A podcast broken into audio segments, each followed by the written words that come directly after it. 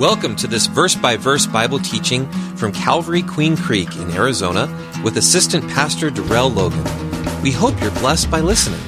Romans 10:17 says, "Faith comes by hearing, and hearing by the word of God." For more information, please visit calvaryqueencreek.org.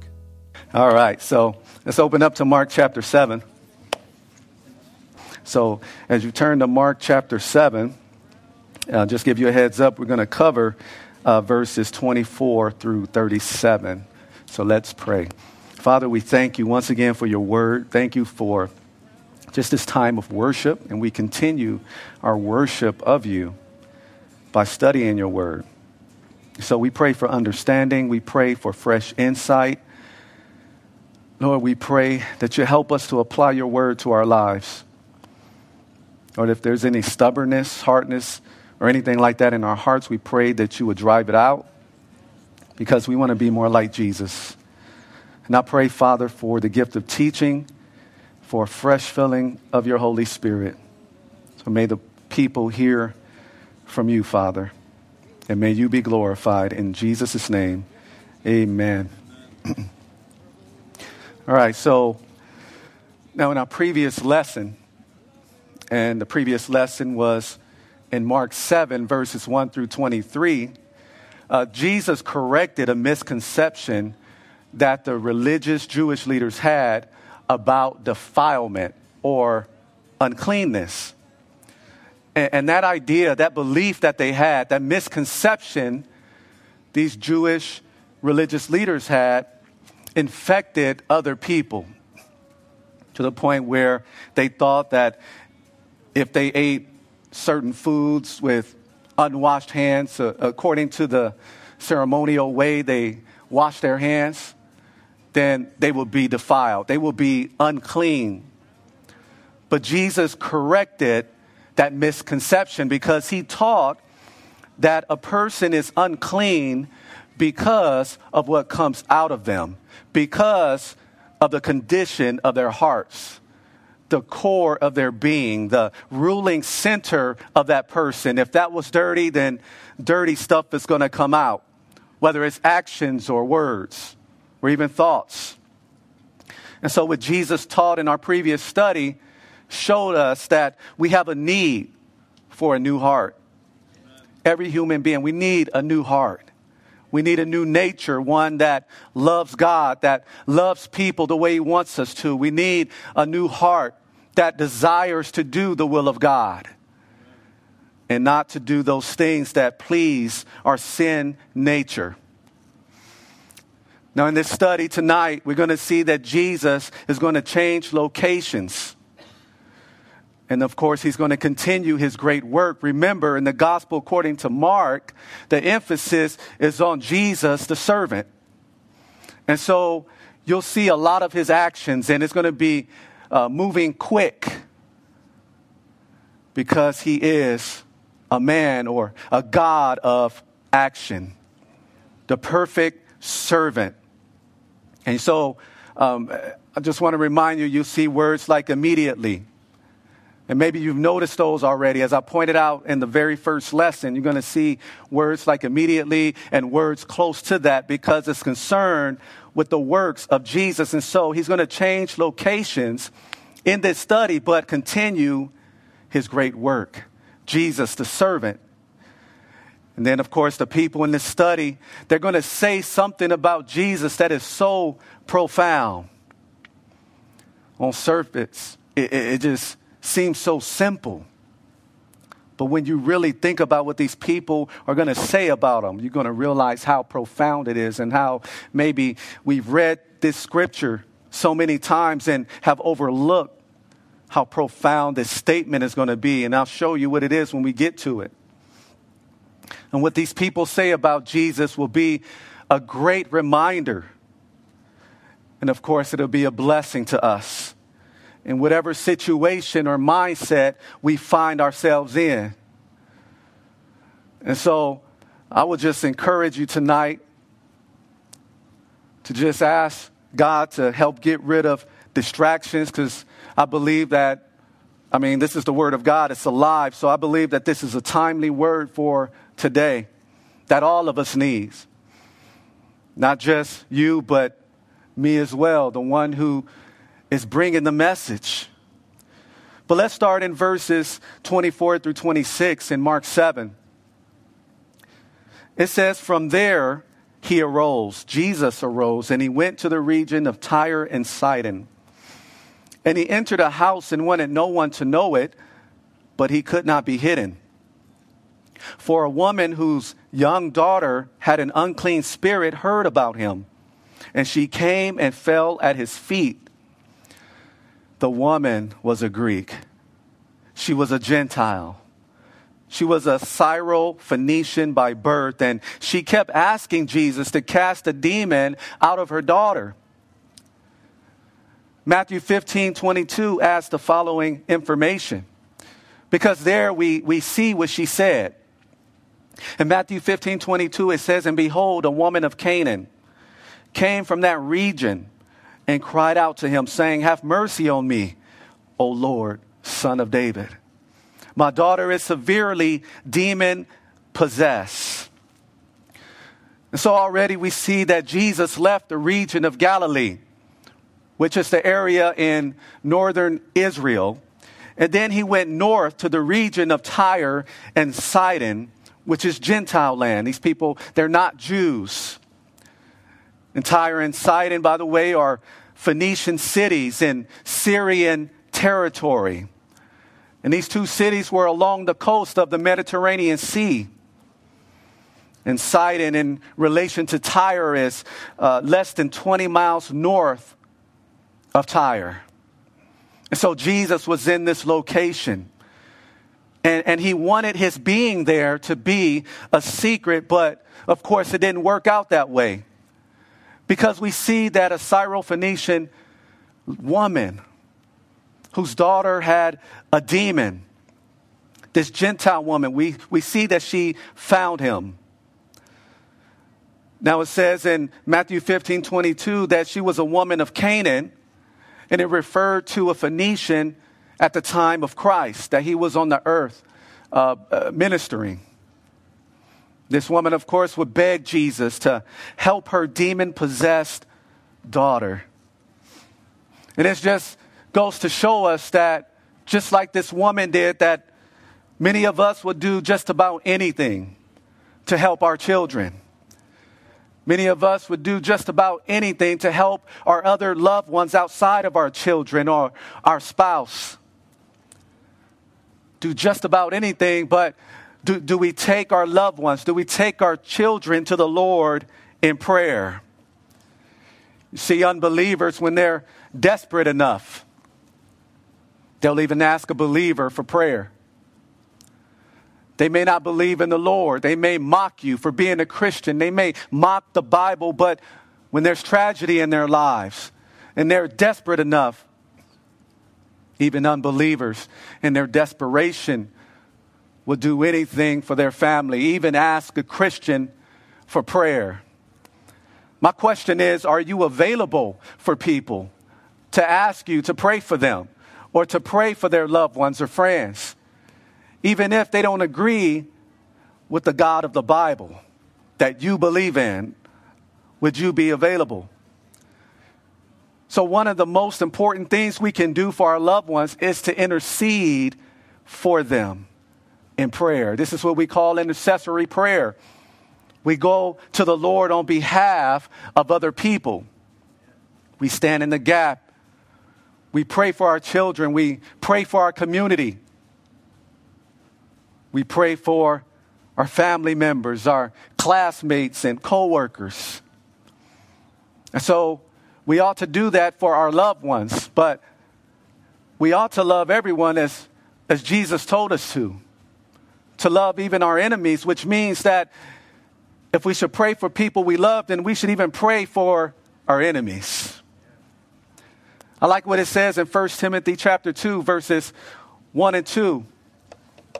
It says, Therefore, I exhort, first of all, that supplications, prayers, intercessions, there's our word, and giving of thanks be made for all men, for all people, including kings, presidents, mayors, governors, and all who are in authority, that we may lead, that we may live a quiet and peaceable life in all godliness and reverence. Some translations say dignity in place of reverence.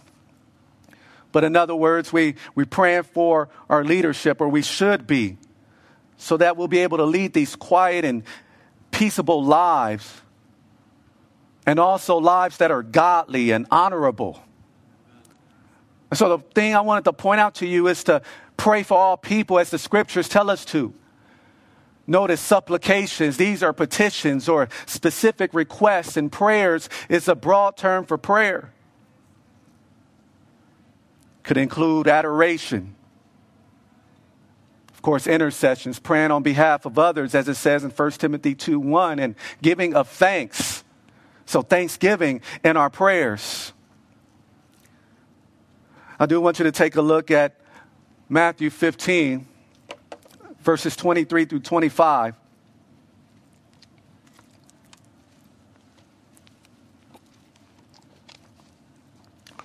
It says, the story continues that Jesus answered her not a word. And his disciples came and urged him, saying, Send her away, for she cries out after us. But he answered and said, I was not sent except to the lost sheep of the house of Israel.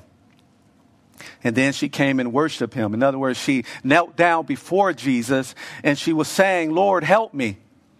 But Jesus said to the Syrophoenician woman, Let the children be filled first, for it is not good to take the children's bread and throw it to the little dogs or puppies. These will be pet dogs, household pets.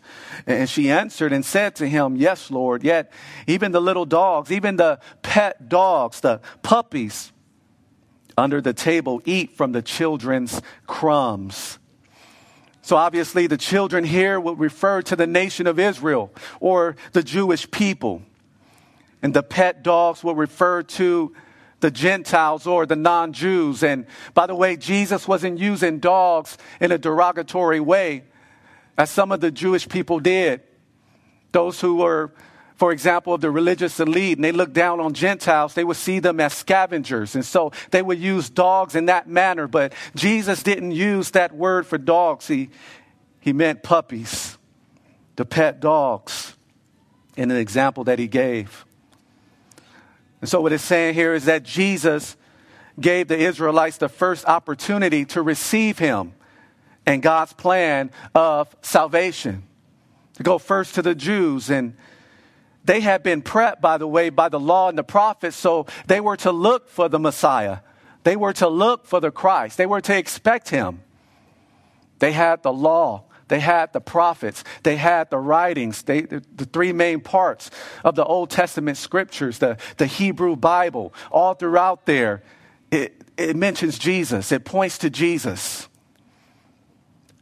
Jesus even, even says that you search the scriptures because in them you think you have life, but they are they which testify of me. So Jesus told us, he, he told the people at that time that the Old Testament is all about me. It points to me. There's types and figures and shadows of me in there. There's prophecies of Jesus in the scriptures of the Old Testament. And so the Jews, they should have known that he was the Messiah. They should have seen these signs. They were to expect him. And so he came to them to give them first dibs or the first opportunity to receive him. That was his order, God's order in the plan of salvation. But by the way, God always had Gentiles, the non Jews, in mind in that same plan of salvation. And we see that in Isaiah 49, verse 6.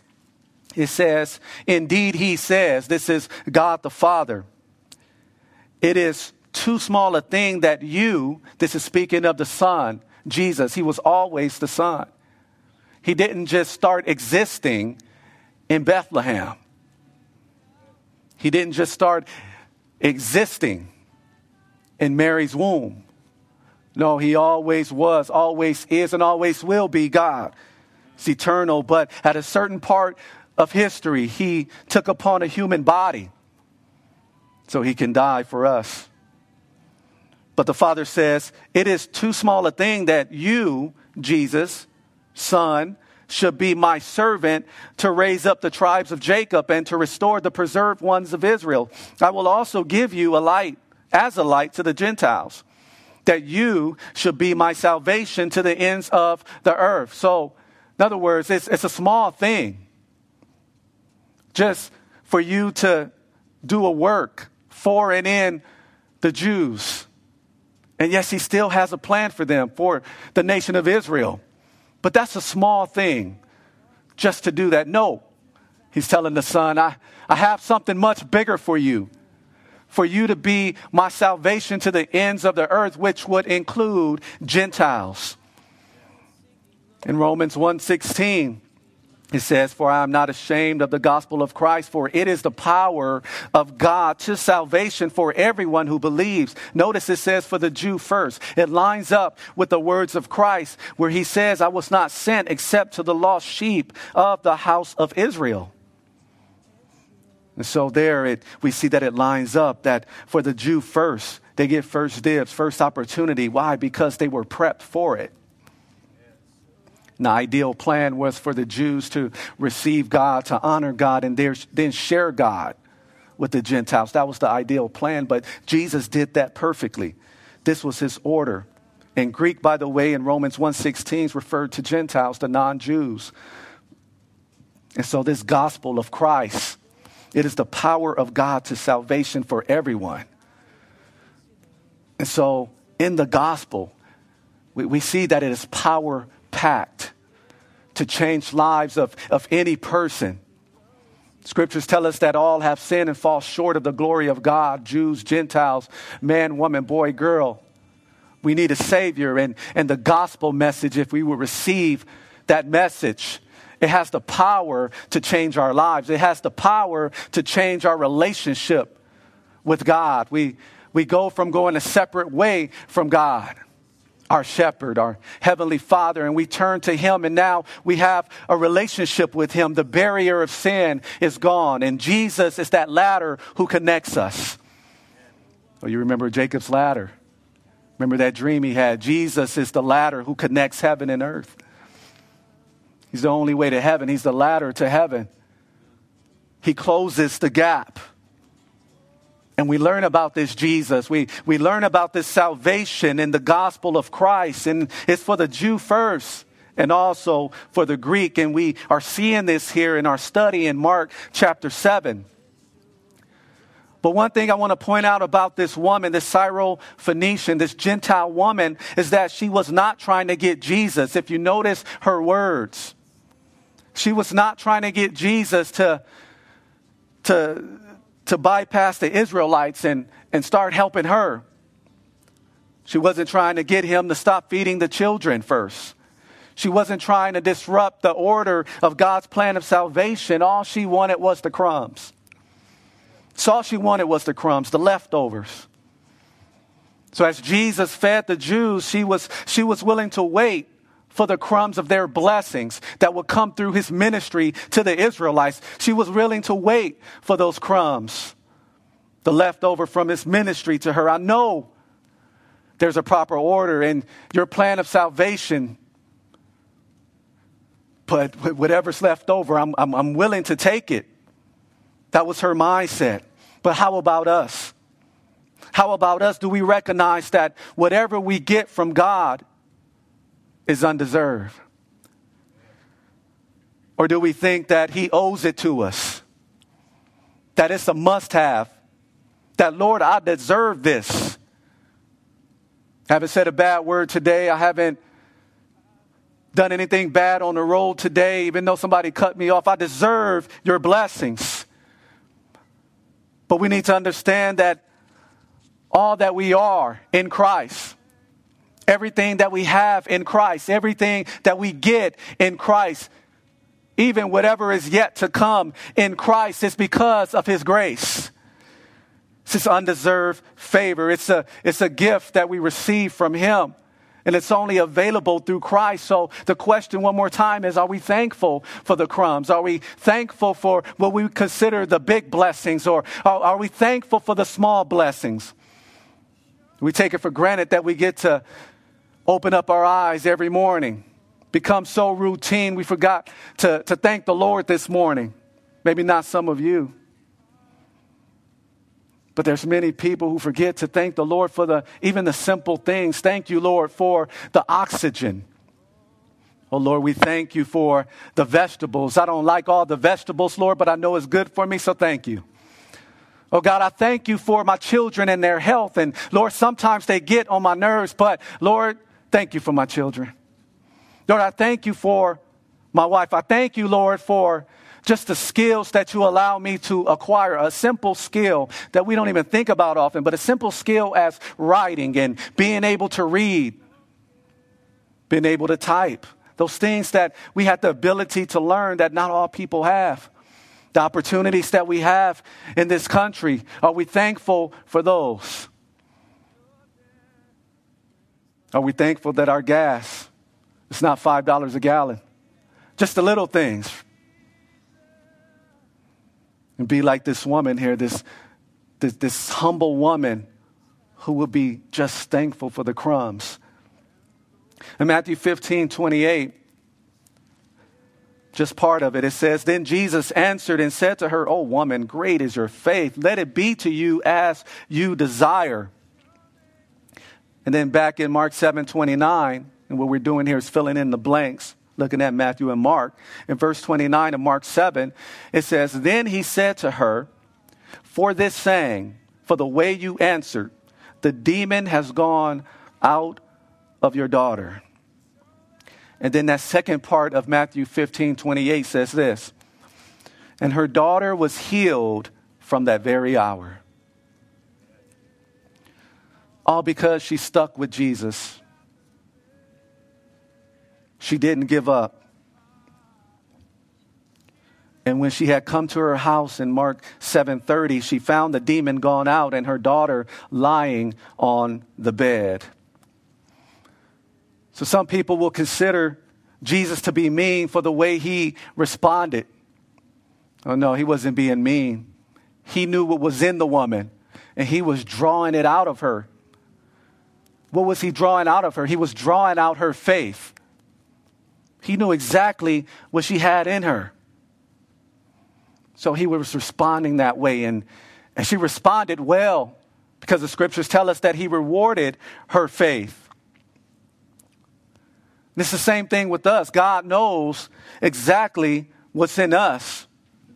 And so sometimes He'll allow certain things in our lives, or sometimes He'll seem to be unresponsive to our requests, to our prayers. Lord, don't you see me suffering? Can't you hear what I'm saying? I'm reading the scriptures, I'm meditating upon your word. Can't you hear me? Can't you see what I'm going through? And he may seem unresponsive. but sometimes it's to show us what we didn't know we had in us. Sometimes He wants to show us how far we've come.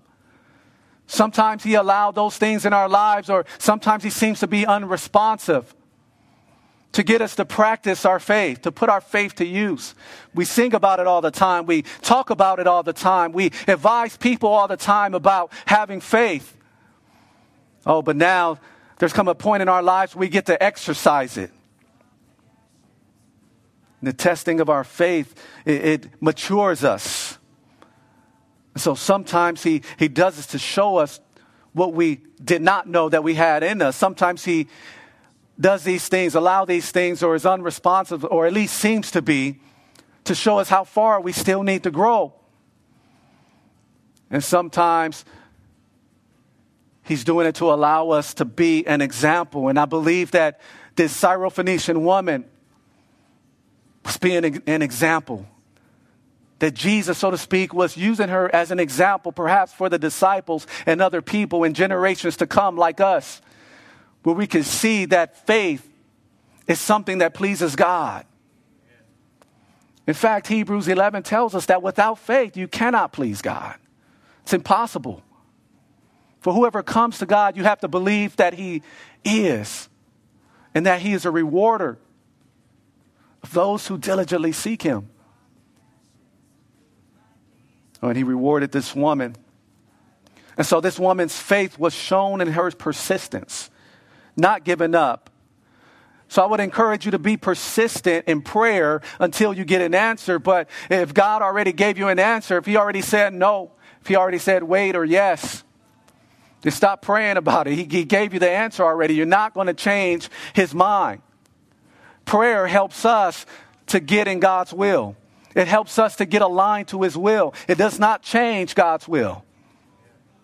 That's not what prayer does. And as you pray, make sure it lines up with specific scriptures from the Word of God, or at least make sure it lines up with principles from the Word of God, because you may not see a scripture in there about God, should I buy this car?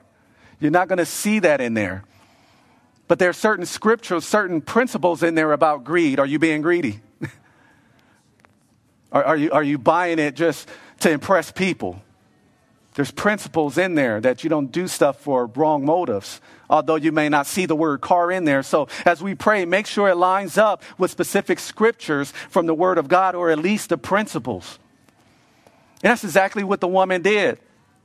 Because Jesus used the terminology. He says, Children, let the children be filled first, for it is not good to take the children's bread and throw it to the little dogs. And, and what did she do? She took Jesus' words and she ran with it. Because she says, Yes, Lord, even the little dogs under the table eat from the children's crumbs. So that's what we ought to do. Take God's word, take Him at His word, use it in our prayers take principles from the Word of God, use it in our prayers. But there's something else that I want to show you in these verses before we move on, because in verse 30, it says that when the woman had come to her house, she found the demon gone out and her daughter lying on the bed.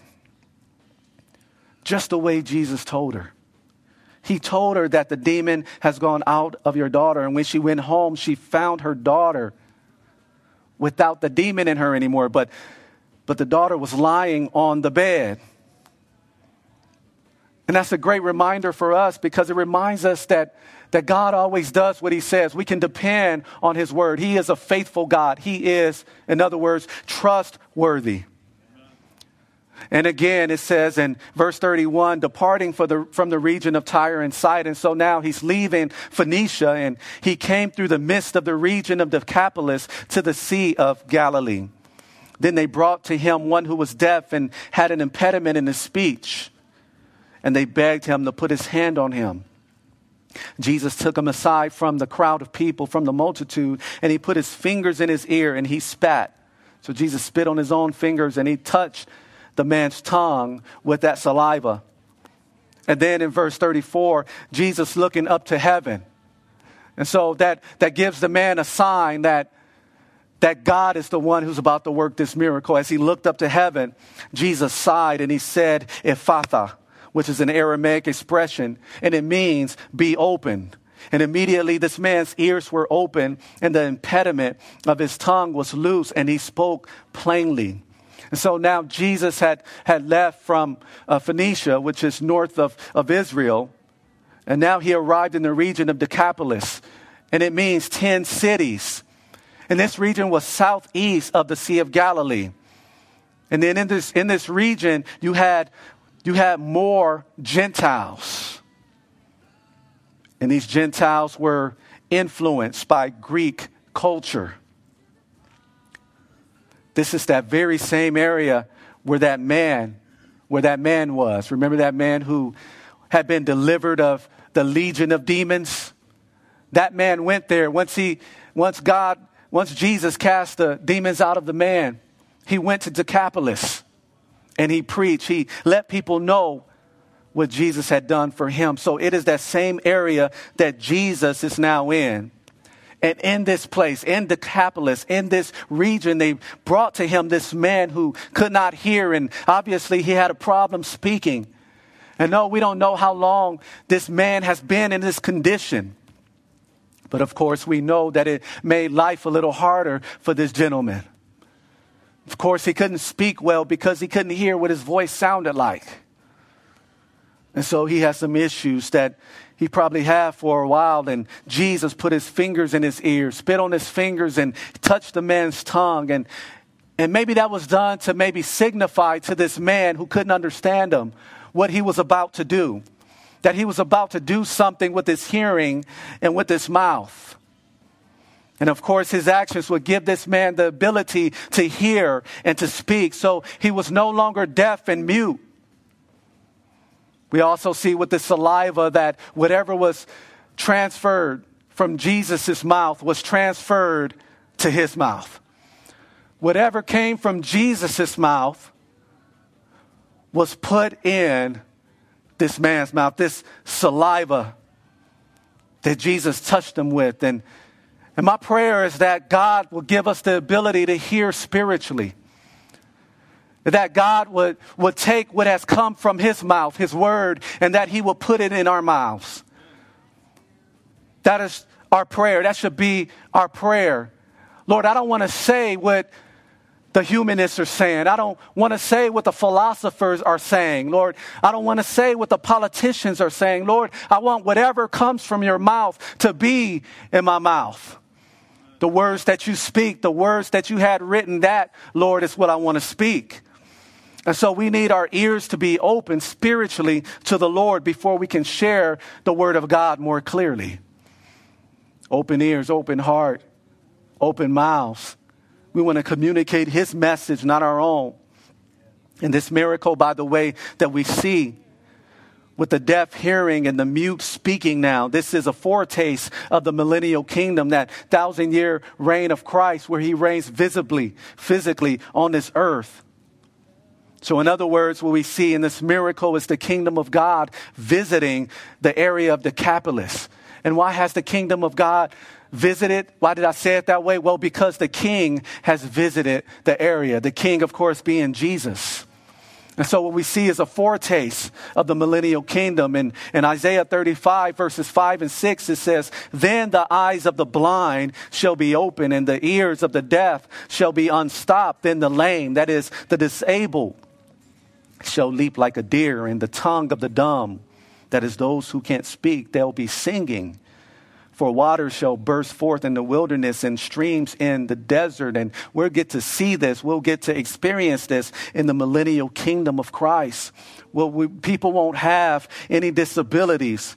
It's going to have lush lands in the millennial kingdom. There's going to be peace between animals. There's going to be peace between animals and people. There's going to be peace between people and people, worldwide peace when Jesus Christ visibly and physically reigns on this earth for a thousand years.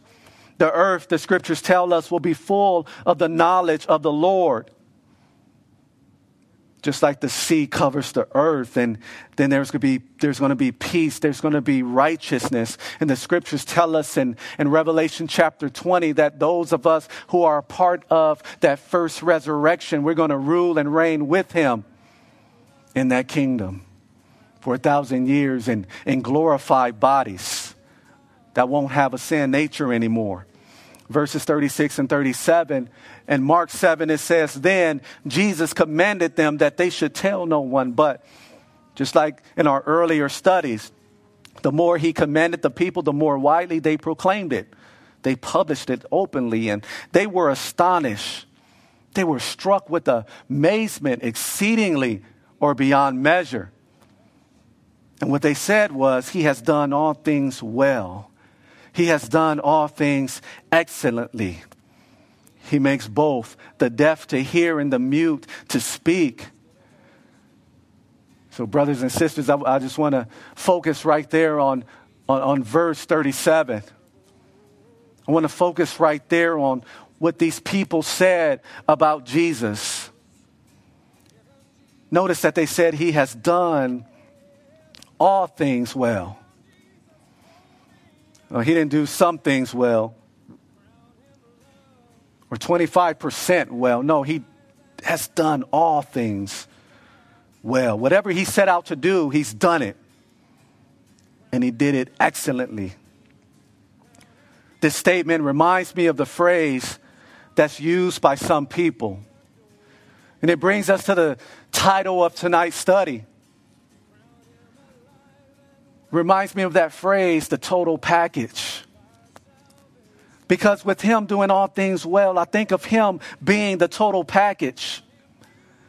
And many times we talk about athletes, we talk about track athletes, we, we, we talk about football players, we, we talk about basketball players, and we will refer to some of them as the total package. Why? Because they have a multiple set of skills that they do well, that they do equally well. And in regard to, to non athletes, we will say that that person or, that, or those people are total packages when they have multiple things going on for them in their lives. Oh, they could cook. Not only can they cook, but oh, they're smart too. Not only are they smart and can cook, but they're funny at the same time. And so we would consider that some people are total packages, even non athletes. But we could use this same phrase for people who just don't look good on the outside. Oh, but they look good spiritually. They're just not handsome or beautiful on the outside, but spiritually speaking, they're beautiful as well because what you see from them is the life of Christ. They smell like Jesus. They, they talk like Jesus. They, they do things like Jesus. They have the heart of Christ. They love like Jesus. And so there's some people you can call the total package because they have a bunch of skills. They look good on the outside, and even more so, they're, they're handsome and beautiful on the outside spiritually. From what they do on the outside spiritually, when you hear their words, when you see what they do. But yeah, that statement they made about Jesus. Yes, I come to the conclusion that he is the total package. I came to that conclusion myself because even in the scriptures, in this study and previous studies, we see that he's the total package in loving people. He, he loves the Jews and he loves the Gentiles, the non Jews. He, he loves those who don't have a disability and he loves those who has a disability. We see that he loves the saints, but he also loves the sinner to the point where while we were yet sinners, he sent Jesus to die for our sins. So, yes, Jesus, yes, God our Father is the total package. We see in the scriptures that not only does he help women, but God helps men. Not only does he make the mute speak, but he gives hearing to the deaf. He also gives sight to the blind. And so we see that he's the total package in regard to to helping people who are disabled to overcome their speech problem. They're deaf, help them to overcome their, their hearing problem and give sight to people who can't see. We see that Jesus is the total package in that he can speak a word to perform a miracle, or he can touch somebody and perform a miracle. Or oh, with the Syrophoenician woman, he didn't even touch her, he didn't touch the daughter. He just spoke a word and it happened. But with this man who was deaf and, and mute, he touched him. He even used spit in the miracle. Jesus is the total package is that he, he can cast out demons and heal the sick and he can cleanse lepers. He can make paralyzed people walk. The scriptures also tell us in our earlier studies that he can even raise the dead and he can even feed the multitude with a, a few loaves of bread, five loaves of bread and two fish. What we will see as impossible, God sees as possible. So he's the total package. This, the same Jesus, this same God can calm the wind and the sea and the same water that he can calm, he can walk on. The same problems that we would drown in, he can walk over. The same stuff that we would sink in, he can reach down his hand and pull us up. Remember Peter. Lord, save me. The same Jesus can not only teach the word of God, but he can preach, he can proclaim. The same Jesus is not only compassionate, but he's gracious and he's righteous. A righteous Lord, a righteous God. And not only is Jesus the perfect God, but he's also perfect man. You have to remember that fully God, fully man. And not only does does Jesus offer salvation for the immaterial part of us. Not only is salvation offered to our spirit and soul, but salvation is also offered to our bodies. You see right, see, right now, as believers, our spirit is saved. We're born again. Our spirit is alive to God. We have a relationship with Him in an experience called being born again. But right now, our soul is being saved. In other words, we're going through a process of sanctification, being less like the old us and more like Jesus. But then you'll have that final stage of salvation where He'll even save our bodies. And it's called a glorified body. No more sin nature, no more death. It will be incorruptible. It will be built for eternity. And so, even the salvation that he offers is total because Jesus is the total package.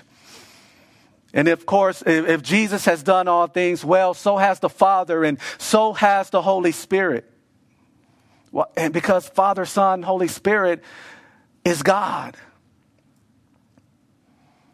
So he does all things so well. As the worship team comes up, he does all things so well that whatever you need God to be, he will be because he can be it. Why? Because he does all things well. Because he's the total package. Whatever you need him to be, he can be. So, a question tonight that I want to pose to all of us in the room and online is what season are you in right now? What do you need him to be? Do you need him to be a father? Oh, he can be that. And I know personally, my, my biological father died in 2011. And I remember when I was young and I don't know how old I was, maybe 10. I remember my father telling me one day, Yeah, one day I'm going to die. I remember going in the bathroom. When he told me that he was going to die, I remember crying. And fast forward, he eventually died, and, you know, I had the honor of officiating his memorial service. But guess what? I never felt like I lacked a father because God is my heavenly father. And so, whatever I needed God to be, that He was to me. He was that. And He could do a good job of it because He has done all things well. Because He's that total package. Or maybe somebody tonight needs a healer. Or if you need a healer, He can be that because He does all things so well. Maybe some of you need wisdom. Well, approach Him for wisdom because he can be that person, that one to give you wisdom. He can be that for you, and he'll do a good job of it. Or maybe, maybe you need boldness tonight. Oh, he could be that one to give you that boldness. Or maybe somebody tonight is feeling lonely. Oh, just like he, how he was that friend for Abraham, he can be your friend as well. The scriptures tell us that he'll never leave us nor forsake us. Oh, he'll be your company tonight. He'll be your company for a, a, lifetime. He'll be your friend, or maybe someone with all the stuff that's going on around us, you are in need of encouragement. Oh, he can be the one to give you that encouragement because he's the total package. He does all things well. Whatever you need him to be, he can be that, and he'll do an excellent job of it. And maybe tonight somebody's in a state of confusion. Oh, I'm throwing darts, but I don't know who it's going to hit. So maybe there's a state of confusion right now. You have questions and, and you have not received one iota of an answer. Nothing makes sense in your life or in your situation right now. So my encouragement to you would be stay focused on God because right now you are confused, of course. Right now you seem lost. Right, right now you haven't found a scripture that exactly matches your situation. In the state of confusion, in the, to the point where you want to give up. And, and guess what? The encouragement, once again, is to stay focused on God because one day you're going to look back on all this stuff that you didn't understand. Lord, why did you allow that in my life? Why didn't you allow me to get that? Why didn't you allow me to go there? And you're going to look back and say, Oh Lord, it all made sense. It all made sense. You won't be able to say, Lord, you messed up when you look back. You'll be able to look back and say what these people said in Decapolis Lord, you have done all things well. I was confused at that time, ready to give up at that time. But when I look back at how you caused things to fall in place, Lord, you've done it so well. So I just pray that prayer of encouragement over you tonight. Let's go before the Lord in prayer. Father, we thank you for my brothers and sisters in Christ. I want to thank you, Lord, that you are always an on time God.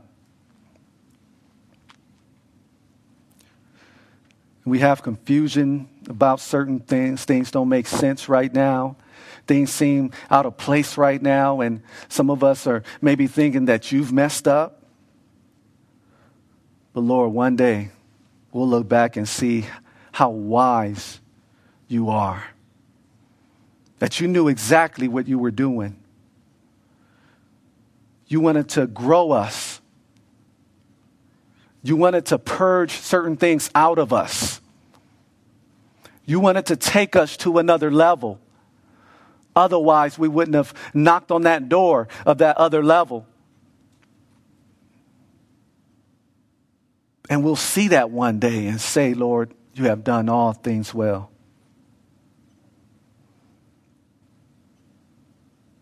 So I just pray for comfort and peace and encouragement over my brothers and sisters tonight who need it. And we pray that this week, Lord, you would use them for your glory that you keep them safe from harm.